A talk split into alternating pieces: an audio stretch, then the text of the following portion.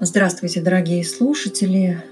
Это подкаст «Чувствительности». Меня зовут Татьяна. Я хочу рассказать об одном человеке, его историю, которая еще не закончилась. Это наш современник, это Теодор Курензис, известный музыкант, дирижер, экспериментатор и космополит. Он родился и вырос в Греции, работал в Санкт-Петербурге, Новосибирске, в последнее время в Перми, и у него случилось, прямо скажем, очень душещипательная история. Ну, с моей стороны, я думаю, что это тоже для него, ну, если не трагично, то очень чувствительно и волнительно. Подробную справку о нем можно найти в интернете. Прочитаю только одну цитату. Я борюсь со стереотипами в музыке. Моя цель, чтобы люди целовались на моих концертах, уходили домой, наполненные любовью, вдохновением, надеждой. Я воспринимаю Теодора как белую ворону, и я думаю, что не только я одна. И когда такие люди появляются, может быть, не только в нашей стране, в нашей действительности, но и в других, то остальные на них реагируют очень болезненно. Кажется, что к ним приковано внимание, и люди просто как вороны черные хотят именно вот эту белую ворону заклевать. Ну, по крайней мере, так получилось с Теодором. Я познакомилась с его историей, с работами, послушала исполнение, дирижирование этого музыканта. Это потрясающе, конечно, и неординарно. Итак, повторю, что последнее место работы Курензиса на данный момент – Пермский театр, которому он подарил всемирную славу. Он появился в Перми 8 лет назад. Курензис успел создать оркестр и хор оркестра, и хор экстра-класса просто. Пермь стала базой интернационального оркестра, который стал работать по фестивальному принципу, собираясь на проекты. И результатами этого стали не только постановки в течение сезона и в рамках Дягилевского фестиваля, который раньше проводился в Москве, как мы помним, но и записи на лейбле Sony и так далее. А, то есть суперизвестный а, стал город, место притяжения музыкантов, любителей классической музыки и так далее. Я посмотрела три интервью с Теодором Курензисом и выбрала а, самых ярких, маститых интервьюеров – Два интервью было записано до ухода Курензиса из театра и одно после. Итак, интервьюеры Познер, Берман и Жендарев и Ксения Собчак. Как раскрылся Теодор в каждой беседе, я сейчас вам коротко расскажу, какие новые грани он показал. И начнем мы, пожалуй, с программы Познера – Владимир Владимирович был настойчив и беспристрастен. Был момент, когда Курензис даже закрылся от его критики о нескромности. Владимир Владимирович упрекнул его в нескромности. Но думаю, что кто внимательно смотрел интервью, Теодор показал себя очень внимательным. И, как он сказал даже потом, я стараюсь быть кротким после его замечания. И очень интересно, это вот такой атмосферное, что называется, интервью, интересные их размышления о музыке. Познер э, сказал, что существует такое мнение, что классическая музыка трудна для восприятия и что она элитарна. И Теодор с этим согласился, потому что, по его мнению, это действительно сложно воспринимать, и облегченная музыка гораздо легче проникает в человека, и классическая музыка действительно для гурманов. Он рассказал историю о дорогом вине и бомже. Ну, эту историю, честно говоря, он рассказывал уже несколько раз, когда он вышел, купил бутылку дорогого вина и вышел на улицу, подошел к, к человеку э, и попро- предложил ему попробовать это вино.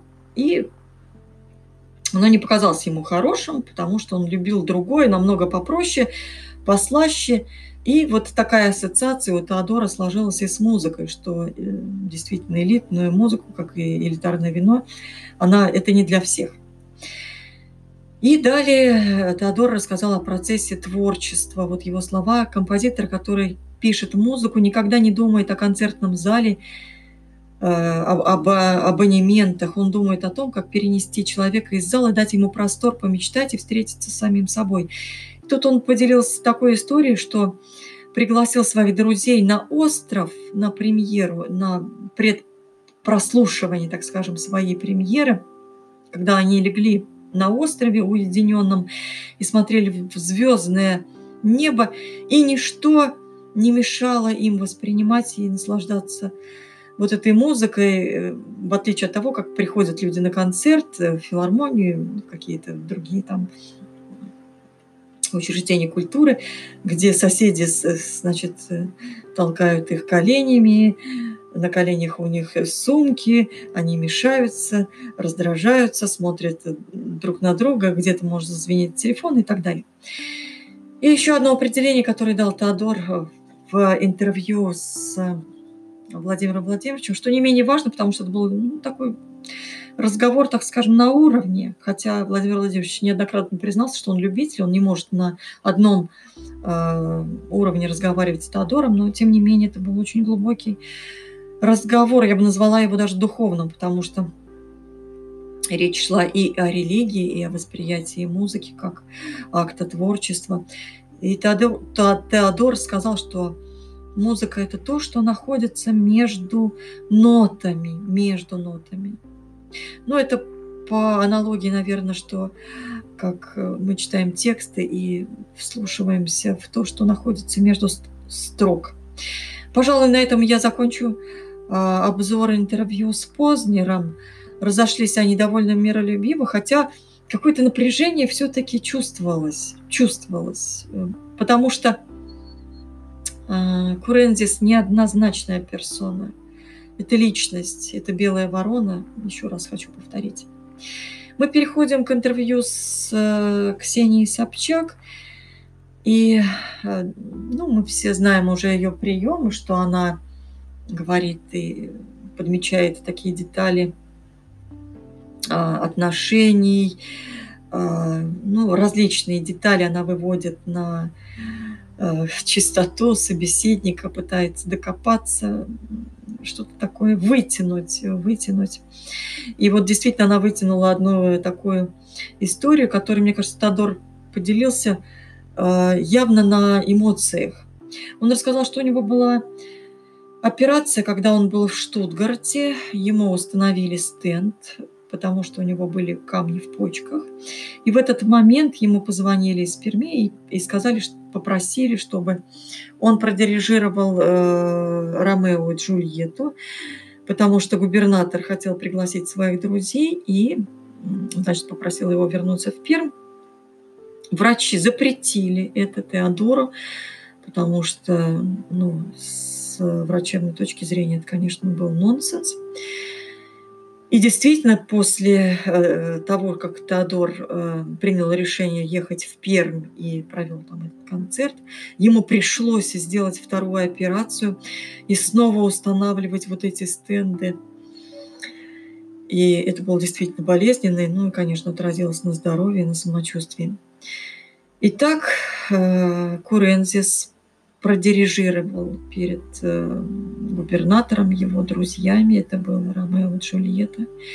После того, как был окончен концерт, поблагодарить и поздравить его, не пришел никто за кулисы, не сказал спасибо. Не передали ни одного цветка, и даже секретарь не откликнулась, не передала никакие сообщения и, как я уже сказала, букеты. Теодор согласился с этим, сославшись на то, что да, у людей такое, воспит... такое воспитание. И вот именно поэтому и нужна классическая музыка, чтобы люди были толерантны друг с другом. А, но для меня вот это действительно, ну, она меня как-то так потрясла, вот эта история, которая связана с низким и высоким, а, с плохим и хорошим, с подлым и честным, с добрым и злым. И еще одну цитату приведу просто, что хочется отметить, что вот я выяснила в этом разговоре с Собчак, что действительно Теодор, он очень чувствительный человек, и он э, хочет и думает о людях. Действительно, очень много думает о людях, о зрителях. И часто его воспринимают совсем не так, совсем не так, как, э, каким он кажется. Итак, э, третье интервью – это разговор с Берманом и Жандаревым, это на ночь глядя. И еще одна история, которой поделился Теодор Курензис, которая выходит за рамки обыденного. Он рассказал, что во время работы э, у них были плохие отношения с министром культуры – у них были разные убеждения, информационная война, скандалы. И в, во время Пасхи Теодор был э, на фоне, зашел в храм и молился за всех людей, которых знал. Он рассказал, что это очень хорошая практика, которую порекомендовал всем. На что, кстати, Берман заметил, что он не православный, ему такие практики, в общем не нужны. И Теодор сказал, что это полезно не только православным, а может значит, этим воспользоваться человек любой э, религии, который придерживается любой, любых э, вероисповеданий, и даже тот, кто не верит. Это очень хорошая практика, она заключается в том, что значит, нужно перечислять всех э, людей, которых знаешь, и естественно, как сказал Теодор, те люди, которые тебе враги, они должны быть первые в списке. Нужно молиться за них. Это наша религия говорит об этом, и тогда включаешься абсолютно в другую логику. Вот это вот направление другой логики, мысли о другом о другой логике, о том, что нужно логику менять, это вообще преследует Теодора и история с женщиной, которая живет, э, значит, на острове Крит, который немцы ну, в свое время, когда шла война, изнасиловали. И после этого, значит, бросили. Осталось, остались могилы немцев на острове, и она, значит, тронулась умом, и после того, как, как ее считают, как на нее смотрят со стороны, и она убирает могилы немцев, которые погибли, которые там остались. И когда ее Теодор спросил, почему вы это делаете, вас же не воспринимает как нормальную женщину, она ответила, что она делает это ради тех матерей, которые не могут быть на острове Крив, но которые думают о своих детях, которые рады были бы ухаживать за их могилами, но они просто этого не могут сделать, и поэтому именно это делает она. И вот в этом и находит изменение логики, переключение на другую логику Тодор, который он всех призывает. И в этот момент, когда он молился в храме о своих недругах, в том числе о министре культуры, с которым у него были плохие отношения, он написал сообщение этому человеку и поздравил его с Пасхой очень по-доброму. И неожиданно для него а, этот министр ответил ему «Христос воскрес» и очень по-доброму, по-православному. И когда Теодор вернулся в Перми, он позвонил ему, сказал, что хочет встретиться, выпить кофе. И действительно, они встретились, сели в кафе и стали пить кофе, как люди, которым нечего делить. И Теодор сказал, что я, я уважаю ваше мнение, я понимаю, что вам не, не нравлюсь я, то, что я делаю. И мне тоже не нравится, что вы делаете, но я верю, что у вас есть искренняя любовь к этой стране, и у меня тоже она есть, и мы каждый как можем стараемся служить одному и тому же. Поэтому я не выйду против вас никогда. Если вы хотите, вы можете выйти против меня. Но мне важнее, сказал Теодор, те сообщения, которыми мы обменялись на Пасху. И тогда а, этот человек признался, что он переживает один из счастливых моментов, что это один из счастливых дней в его жизни, и что нужно человеческое общение, несмотря на какой стороне баррикады ты находишься – ты человек. И вот это самое главное.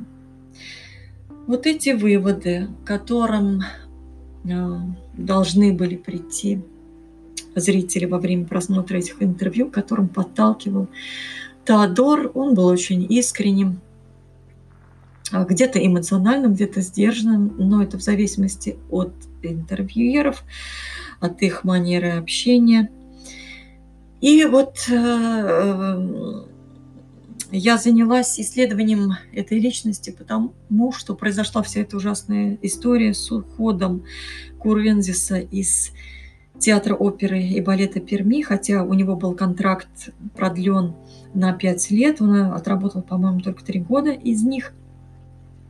И он принимает решение уйти, потому что была там ситуация, когда была договоренность о строительстве новой сцены. Я не хочу вдаваться в все эти подробности.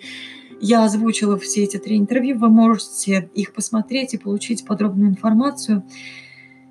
И э, на данный момент э, Курензис думает о том, что он будет работать в Санкт-Петербурге. Но понимаете, что, будучи белой вороной, сложно, мне кажется, ну, найти работу и с, пристроиться в коллективе, сойтись с людьми. Эти люди рождаются для того, чтобы быть такими факелами, фонарями, я думаю, и не всегда их свет, э, знаете, как Данка, да, вот вырвал сердце ради того, чтобы... Здесь почему-то пришла такая аналогия с Данка. Итак, в прощальном письме трупе, обращаясь к трупе, он написал. «Я так и не знаю, поняли ли наши любимые зрители то, что мы хотели сказать. И я не уверен, что мы будем способны когда-нибудь объяснить им и себе, к чему эта бешеная жажда прекрасного.